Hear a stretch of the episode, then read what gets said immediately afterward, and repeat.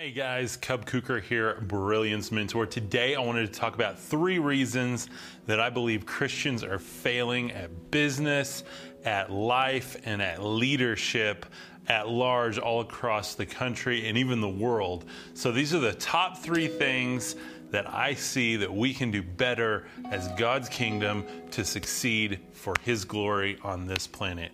Let's talk about that coming up next.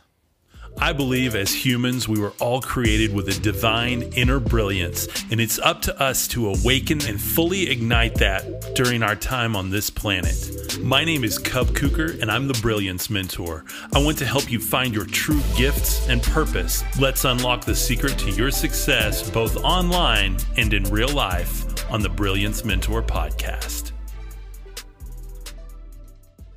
Hey guys, welcome back to the show. Cub Kuker here, Brilliance Mentor, here to awaken your brilliance so that you can go out and build God's kingdom for your good and His glory. That's what we're all about here at Brilliance Mentor.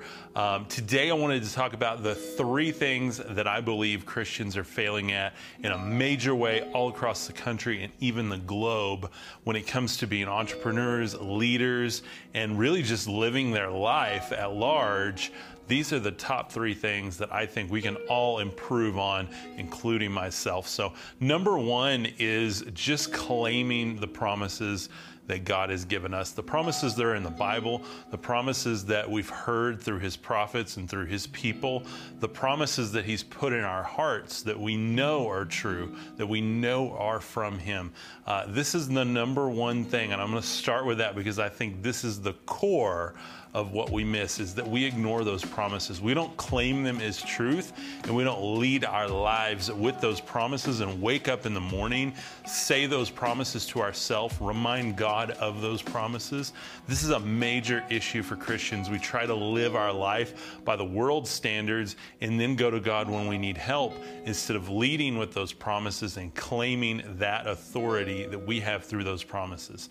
Number two is that we do not claim our authority authority as members and citizens of God's kingdom. This is so important because if you look all throughout the Bible as well as other texts, there are clues and um, there are amazing promises to us about our citizenship as kingdom kids, as God's children. And so we don't claim that. We can't tap into that citizenship. When you're a citizen of a country, you have rights, and we have rights as citizens of God's kingdom. So, that is one thing that I encourage you to look for. Look through your Bibles, look through ancient texts, look through books that talk about God's kingdom. One of my favorite books is The Lion, the Witch, and the Wardrobe series. Uh, the Chronicles of Narnia series, actually. The Lion, the Witch, and the Wardrobe is my favorite entry in that series. So if you look through that book, there's a lot of clues in there, and a lot of things point to your citizenship in God's kingdom. So that's very important for me. And then number three, we don't translate what the world says through our kingdom tongue. And that is very important to me. When we look at what the world says is true, when we look at what the world says is true about money, um, about our rights, about our beliefs, about our families, and we don't translate that into what we know is true, we know is true in God's kingdom, then we cannot take what works with the world and make that work in God's kingdom because we are called to be of the world, to be in the world, but not of the world, excuse me. And this is so important because if we can translate that into God's kingdom tongue, or what I like to say is, um, is really just our truth, the truth that we can speak organically through our mouths, then that is something really, really important when we can take what the world says about saving money and we can look at the idea of spending money in order to build something great, in order to build our empire for God's glory and for our good, that is how we translate things that we're lied to with this world. So we need to take those and translate them into truth. When you're told a lie by the world, translate it into God's truth.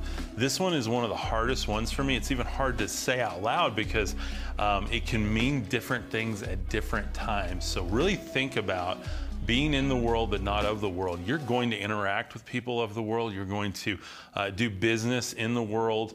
But you don't have to be of the world. Translate lies that you're told every single day. You're told thousands of lies every single day. And you can translate those into God's truth, into kingdom truth or kingdom tongue, and flip those around so that you can start winning God's way. This video is very important to me because this is the first in my series of the life of brilliance that I've been working on. Um, if you're interested in joining for free right now, you can click the link below and you're going to get a ton of resources. You're going to get two card decks. You can print them out, you can save them on your phone, flip through them at your convenience, and go through and start learning what it means to succeed God's way, to find your gifts, and to start living your life and winning for God's kingdom. This is so important to me. This project is something I've been working on for a while, something I've resisted for a while. And I finally said, Yes, yes, I'm going to do this. Let's do it. Let's see how this goes. And I'm going to watch God multiply this and multiply this message, this project, and this movement through my audience and through His kingdom. So let's do this together. I think you're going to love it. Sign up for free down below. You're going to get the card decks as well as a video series that's going to get you introduced into this. You're also going to get an entrance into my free Facebook group so we can start interacting. I do live streams in there and tons of educational and resources that you need to succeed in a way that you've never succeeded before. To discover that brilliance, ignite your purpose, and find your true gifts so that you can start building God's kingdom and start winning and succeeding in a way that is tangible, that is real, and that is godly. Love you guys, and I'll see you on the next one. Give me a thumbs up if you like this. Be sure and like, comment, and subscribe. Comment down below what your favorite one of these top three were. And if I missed any and you want to hear me talk about them on the next video, throw them down below. I'll see you guys on the next one.